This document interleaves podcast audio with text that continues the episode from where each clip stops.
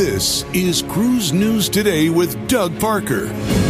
Good morning. Here's your cruise news for Friday, February 10th. Norwegian Cruise Line is rolling out a new program which will allow guests to pre-book some of the entertainment which will be available during their sailing. Exactly who will be able to book will depend on, well, the type of cabin you're staying in and your loyalty status in their Latitudes loyalty program. Those who are staying in the Haven or a suite or have reached platinum or above status will be able to book their shows 26 days in advance. Those staying in an interior ocean view balcony or club balcony suite and have not reached at least platinum status will be able to book the shows 21 days in advance.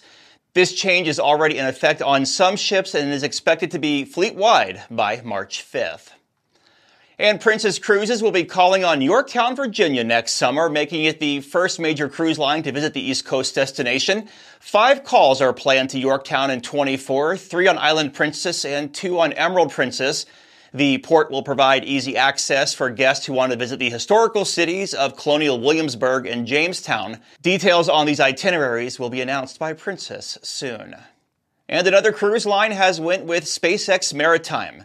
American Queen Voyages will be the first cruise line to implement SpaceX Starlink across its entire fleet, which will also include 5G cellular backup. The satellite internet has already been installed on American Queen, American Countess, and Ocean Navigator. It'll be added to the line's other four vessels before they sailed this year.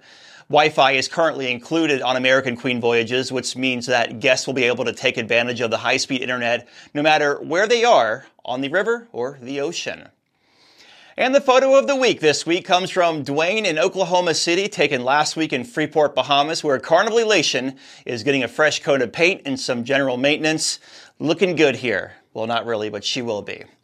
To have your photo featured, send your best to Doug at cruiseradio.net. All photos are subject to broadcast. And cruise line stocks lost a little ground on Thursday. Carnival Corporation down 0.3%, 11.53. Royal Caribbean down 1%, 73.53. And Norwegian flat, 16.92. Breaking news and industry coverage at cruiseradio.net. Have yourself a great weekend. I'm Doug Parker with Cruise News Today. Have a tip or a lead on a news story? Let us know. Email tips at cruiseradio.net.